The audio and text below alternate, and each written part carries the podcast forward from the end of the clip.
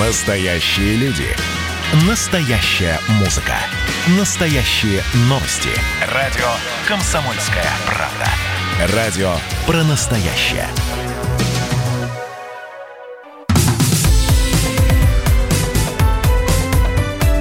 Как дела, Россия? Ватсап-страна! Продолжаем разговор в прямом эфире на радио «Комсомольская правда». Сегодня будем говорить и прямо сейчас о жертвах коронакризиса. Новое словечко, смесь кризиса с коронавирусом. Коронакризис. Вы знаете, статистика такая штука очень гибкая, потому что читаешь одних и понимаешь, что некоторые владельцы крупных брендов, миллиардеры, долларовые и рублевые, увеличили свои капиталы.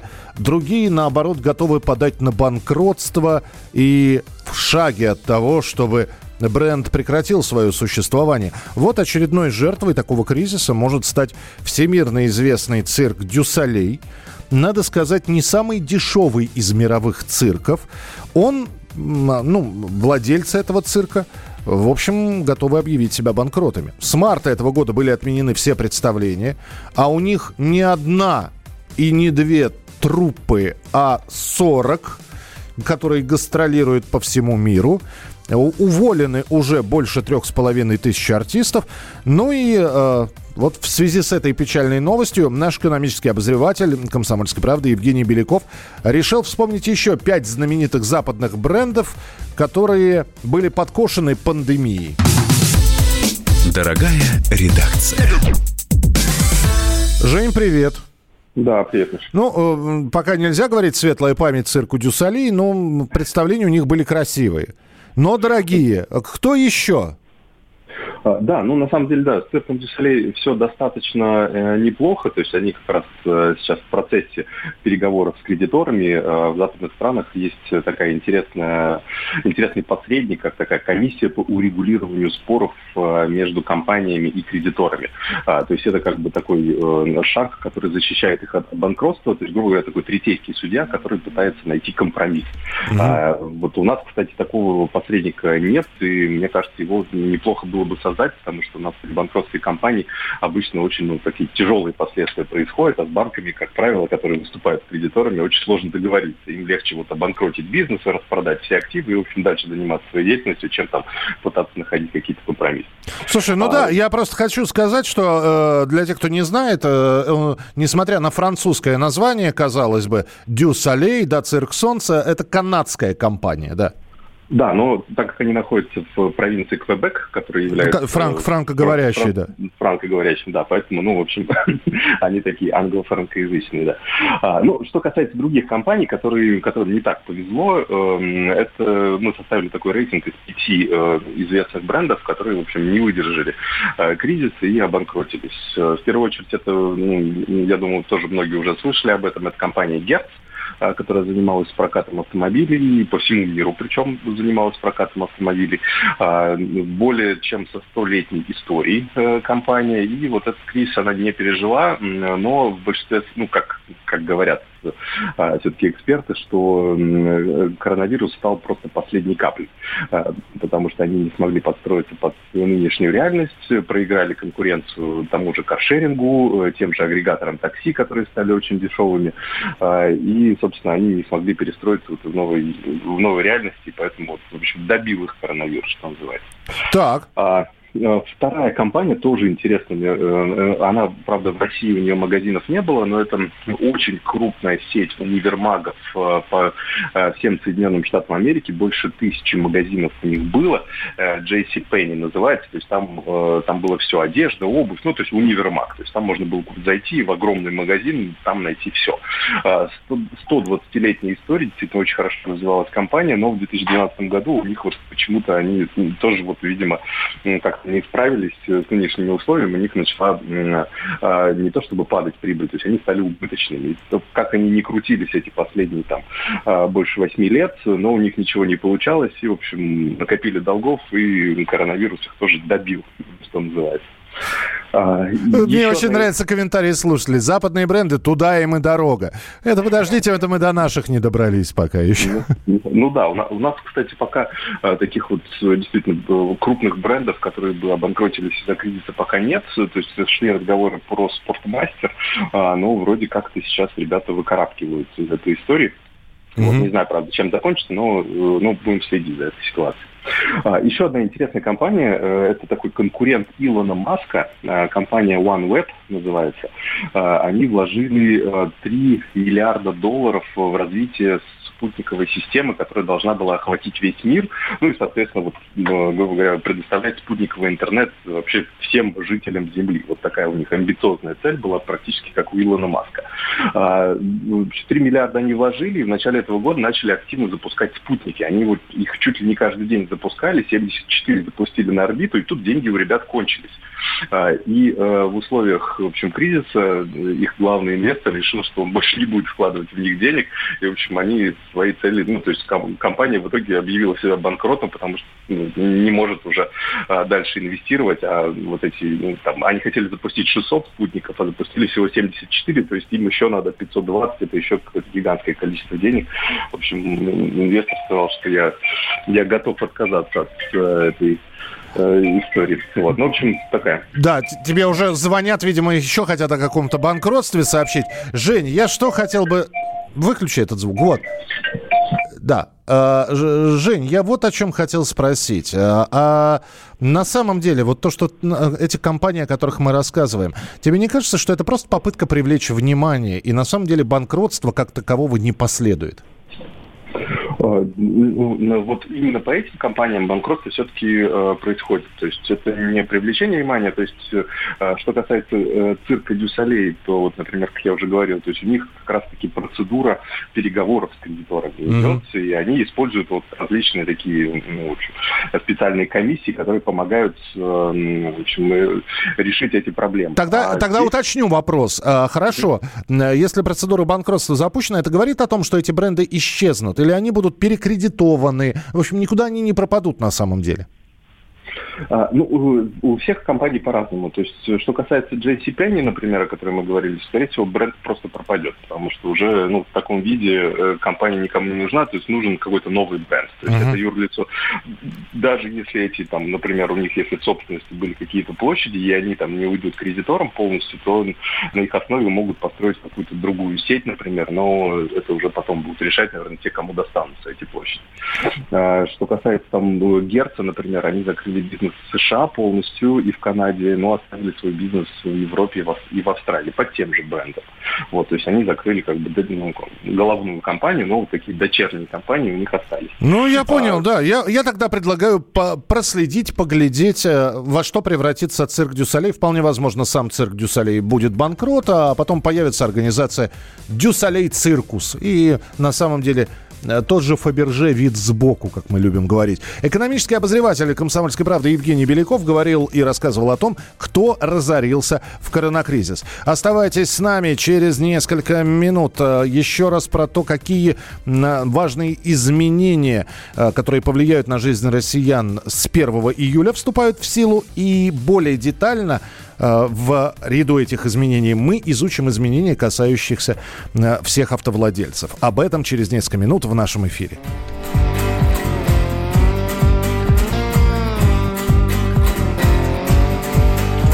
Корабль уходит под воду, под пение сирен. Случилась какая-то хрень, то ли течь, то ли крем.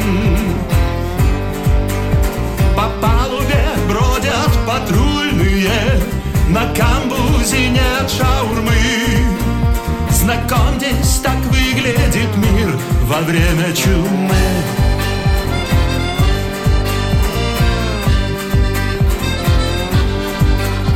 Мы столько страдали, что нация разобщена. Теперь оказалось, этим спасется она. О, не выходите из комнаты, свобода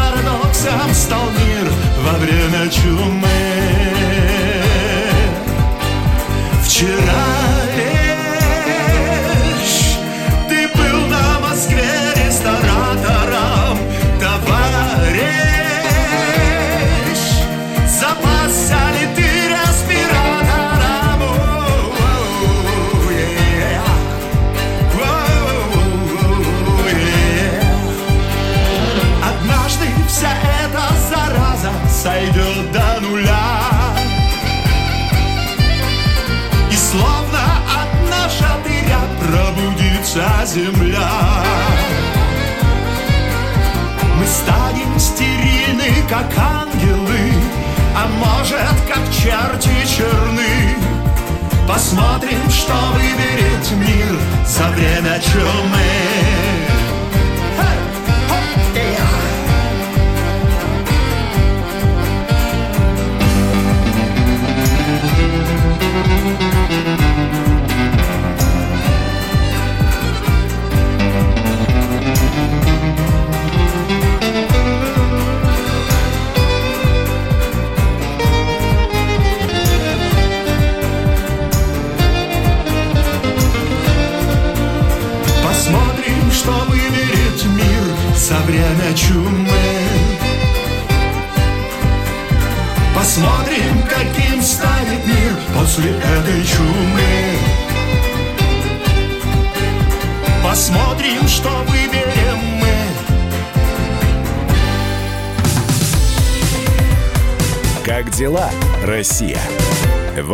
Ватсап-страна! Итак, друзья, прямой эфир мы продолжаем. 1 июля – это не только не рабочий день в этом году, это не только последний и основной, как считается, день по голосованию по поправкам э, в Конституцию Российской Федерации. Это еще и изменения традиционные, как это происходит в начале месяца. Ну а сейчас, в общем, половина года прошла незаметно совершенно для многих. И тем не менее, с 1 июля в силу вступают сразу несколько важных изменений, которые повлияют на жизнь россиян. Это и новые тарифы ЖКХ, и замена счетчиков, и дополнительные выплаты на детей, и множество нововведений для автомобилистов. О них подробнее. Теперь для получения или продления удостоверения водительского врач-нарколог может потребовать дополнительные анализы. Меняются требования для регистрации машин при переводе на ГБО, на газово-баллонное оборудование, на газовое топливо, на установку лебедок, на установку фаркопов. Теперь проверка такого тюнинга будет осуществляться в лаборатории. Достойны вы или недостойные. Ну и третье, праворульные автомобили. В России запретят вывозить праворульные самосвалы, строительную технику, микроавтобусы, грузовики с манипуляторами, пассажирские автобусы и усложнят ввоз легковых автомобилей. Вот сейчас со всеми этими автомобильными поправками будем разбираться с вице-президентом Национального автомобильного союза Антон Шапарин с нами в прямом эфире. Антон, приветствую. Приветствую. Давай начнем с, с праворульных все-таки. Очень, очень, очень хочется их обсудить, потому что нас вот сейчас слушают на Дальнем Востоке и хватаются за голову. Потому что ну, там все Но это ездят на, на праворульных машинах. Ну а почему? А, потому что и первая тема про ГБО, тюнинг и так далее, и вторая тема а, про машины с правым рулем, они взаимосвязаны отчасти. Так. А, Должен был с 1 июля вступить в силу ГОСТ э, 33670 об э, единичных транспортных средствах, соответственно, который предусматривал в том числе необходимость э, машину представить в испытательную лабораторию и, и так далее, и так далее, и так далее. А, собственно, ГОСТ отложен на год.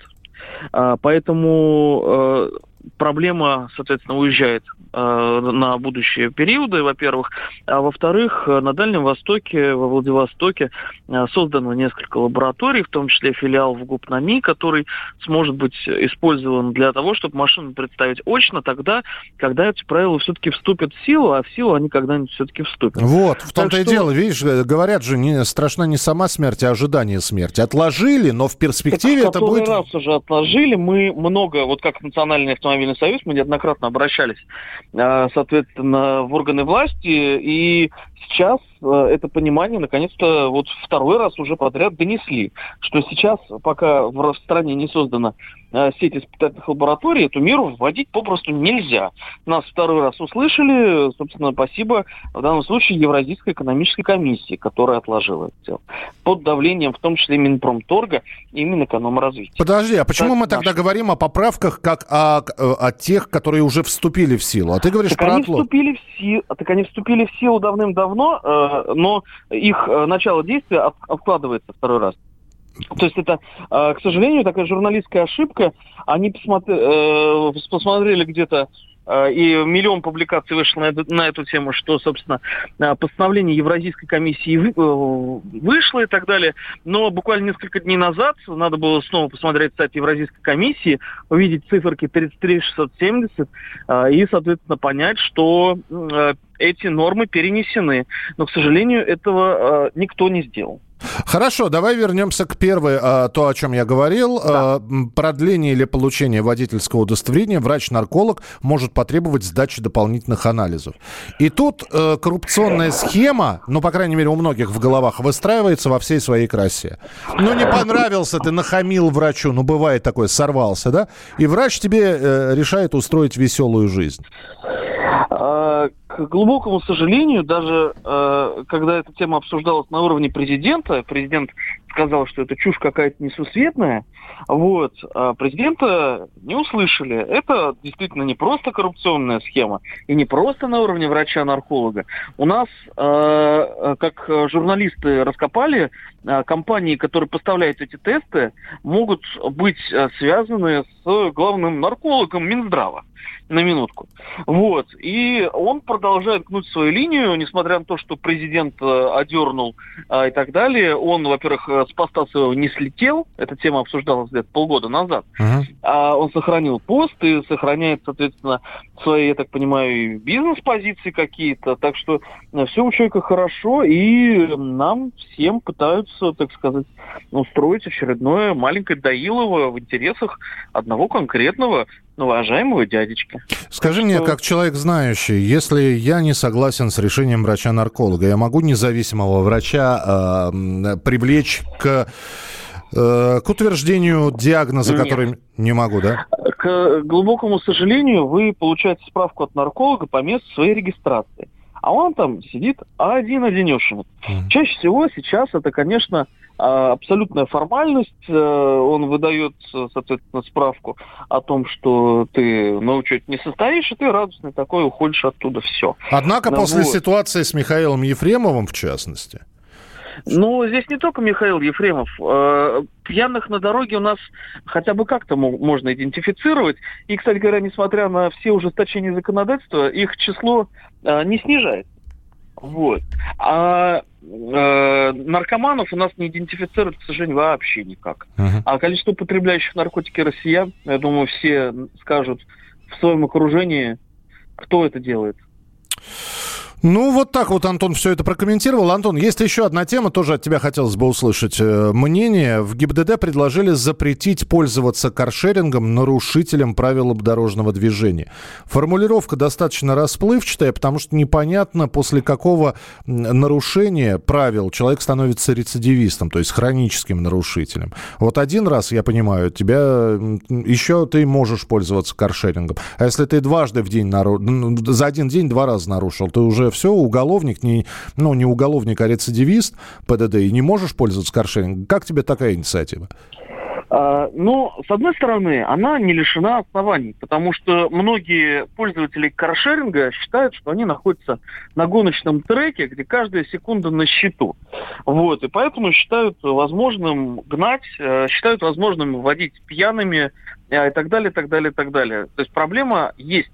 Но, к глубокому сожалению, э, не названные в данном случае э, деятели из ГИБДД России э, не знают, что у нас в Российской Федерации есть система законодательства, вот, которая прямо предусматривает возможные санкции и так далее. Вот эта инициатива, к сожалению или к счастью, но введена не будет ни при каких обстоятельствах, потому что она абсолютно точно не коррелирует с целым массивом законопроектов. Угу. Спасибо, да, спасибо. Ну, тогда последим за тем, как все эти изменения, про которые мы говорили, будут внедряться в жизнь, в, и без того непростую автомобилистов. Антон Шапарин был с нами на прямой связи, вице-президент Национального автомобильного союза. Как дела, Россия? Ватсап-страна! Ну и 2020 год продолжает э, свою траурную жатву собирать. На 69-м году жизни скончался советский и российский актер Виктор Проскурин. Об этом сообщила его жена Ирина Хонда. Причина смерти артиста называется хроническая обструктивная болезнь легких, но известно, что и с онкологией Виктор Проскурин боролся очень долго и мучительно. И, как рассказала сайту «Комсомольской правды», жена Ирина, у ее мужа случился очередной приступ, э, после чего был вызван врач, и уже в больнице не стало Виктора Проскурина. А, сам актер рассказывал, что из онкологии его вес э, дошел до 42 килограммов, поэтому там еще и анорексия э, началась, а победить болезнь ему помогла супруга. А, ему было 68 лет, и, конечно, он многим запомнился, потому что это был один из самых активно снимающихся актеров в 80-х годах. С 73 по 90 он, помимо того, что снимался, он еще и работал в театре Ленком. И, кстати говоря, в некоторых фильмах Марка Захарова, который э, Марк Анатольевич ставил на телевидении, можно увидеть Виктора Проскурина, в частности, в фильме «Дом, который построил Свифт», он там играл такого э, достаточно смешного полицейского. Потом он ушел из Ленкома, перешел в театр Ермолова и в 1982 году получил звание заслуженного артиста Российской Федерации. И надо сказать, что главных ролей у него было не так много, ну, в отличие от э, других актеров. Э, главную роль можно вспомнить в фильме «Выйти замуж за капитана», где Виктор Проскурин снимался с Верой Глаголевой. Можно вспомнить его яркие э, роли в у Ильдара Рязанова в «Жестоком романсе», где он играл друга, купца Вожеватого, друга персонажа Ларисы Гузеевой, э, братья-близнецы Шолта в «Приключениях Шерлока Холмса» и доктора Ватсона. Ну, а, пожалуй, самая известная роль Виктора Проскурина, которая сделала его знаменитым, Геннадий Ляпишев из кинофильма «Большая перемена». Нестор Петрович, что же это такое получается? Ходишь, ходишь в школу, а потом бац! Вторая смена. Садитесь, Ляпишев, об этом потом. Итак, кто нам ответит? Ляпишев скажет. Ходишь, ходишь в школу, а потом бац, а я, может, к свету знаний тянусь. Ген, тянешься ты к танцам, понимаешь? Ганджак, как вам не стыдно? Человек тянется к знаниям. Садитесь, Ляпишев. Геннадий Ляпишев в фильме «Большая перемена», да, тоже запоминающаяся, наверное, тоже яркая роль, несмотря на то, что она даже не второго плана, а такого достаточно э, эпизодического появления. И, тем не менее, Виктор Проскурин э, запомнился именно ей. Как рассказала супруга Виктора Проскурина, дата и место прощания с э, ее мужем будут объявлены позже. Ну а память о Викторе останется в его фильмах. Мы продолжим через несколько минут. Россия. Ватсап-страна! Георгий Бофт. Политолог, журналист, магистр Колумбийского университета, обладатель премии «Золотое перо России» и ведущий радио «Комсомольская правда». Авторскую программу Георгия Георгиевича «Бофт знает». Слушайте каждый четверг в 17.00 по московскому времени. А что такое деньги по сравнению с большой геополитикой? Мы денег тут не считаем.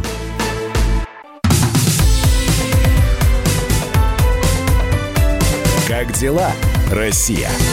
Ватсап-страна!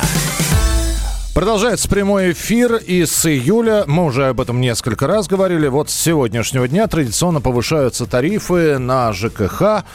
Так, в Москве ценники на коммуналку поднимутся на 5%, повысится плата за газ, электричество, тепло, горячую и холодную воду и канализацию. При этом сильнее всего тарифы выросли на Кавказе. В Чечне на 6,5%, в Дагестане на 5 с небольшим, в Кабардино-Балкарии на 5, почти на 5,5%. Меньше всего выр увеличился тариф в Ненецком автономном округе на 2,5%. На прямой связи со студией исполнительный директор Национального центра ЖКХ «Контроль» Светлана Разворотнева. Здравствуйте, Светлана. Здравствуйте. Я сейчас задам э, тот вопрос, которыми нас сегодня засыпали просто. Но тяжелая ситуация первые полгода была в России. И люди и без работы сидели, и некоторые были уволены. Но, тем не менее, повышение услуг ЖКХ исключительно по графику, хотя даже предлагалось такое чуть ли не отменить в разгар пандемии оплату ЖКХ услуг. Неужели нельзя было вот именно сделать, ну, не, не поднимать э, традиционно в середине года? А, вы знаете, во-первых, э, не факт, что э, тарифы в регионах поднялись в соответствии вот с этими цифрами, которые вы озвучили. Потому что вот э, что такое эти проценты? Это верхний потолок роста платы, выше которого регион не может перепрыгнуть.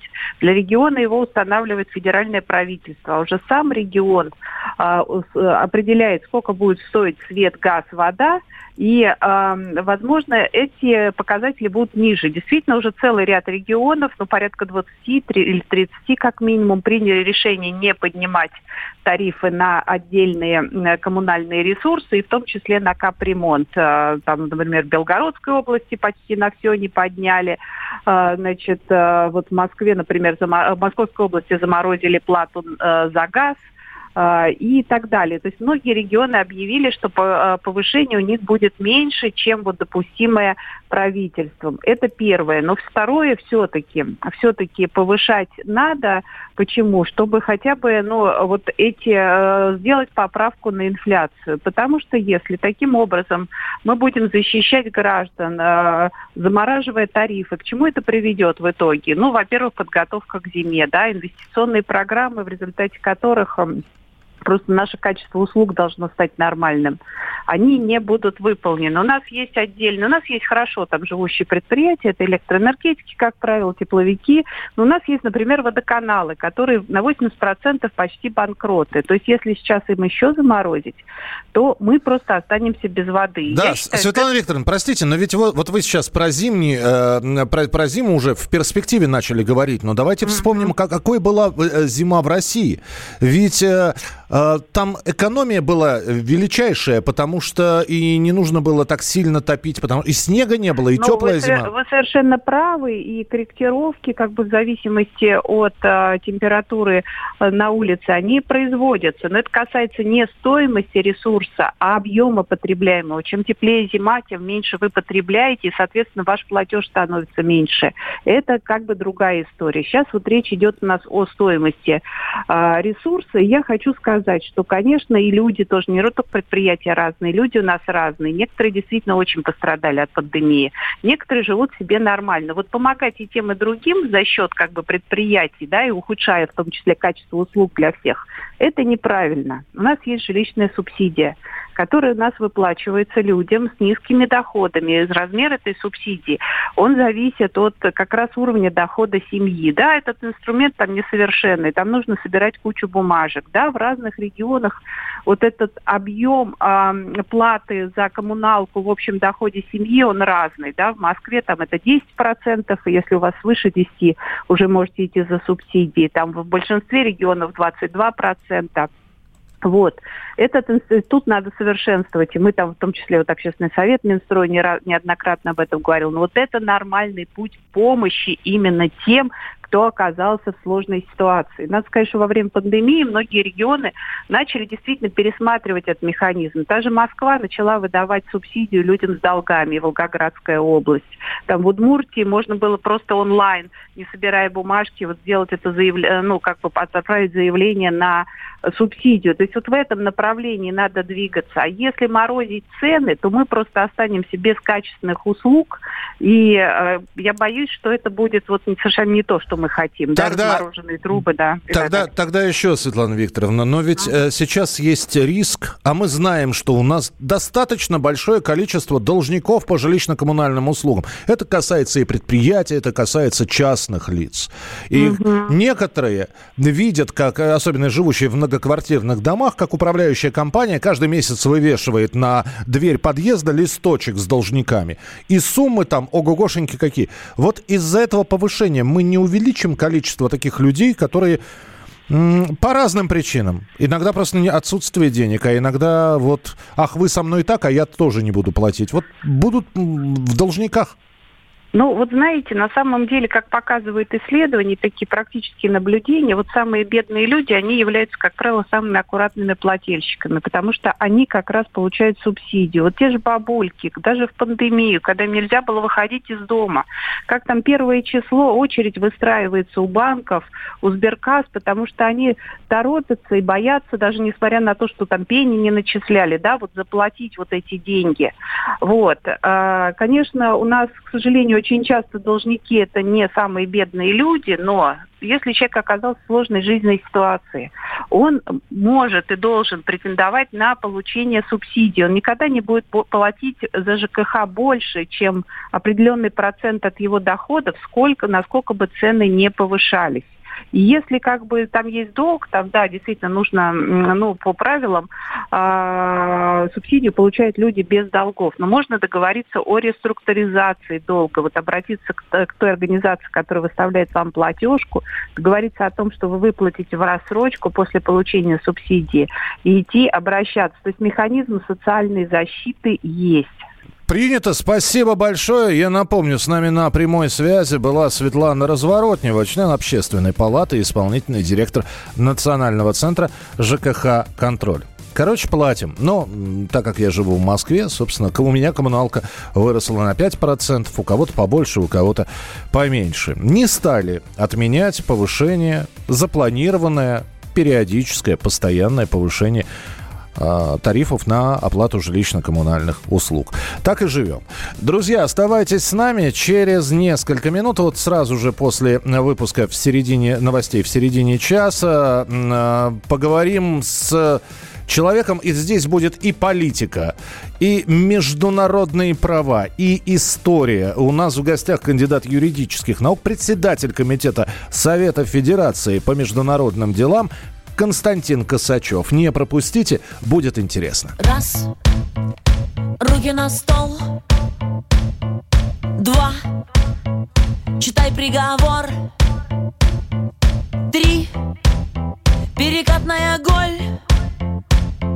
Я получил эту роль. Вот мой счастливый билет. Любить того, кого нет. Любить того, кто сбежал. Прощай, Петербург,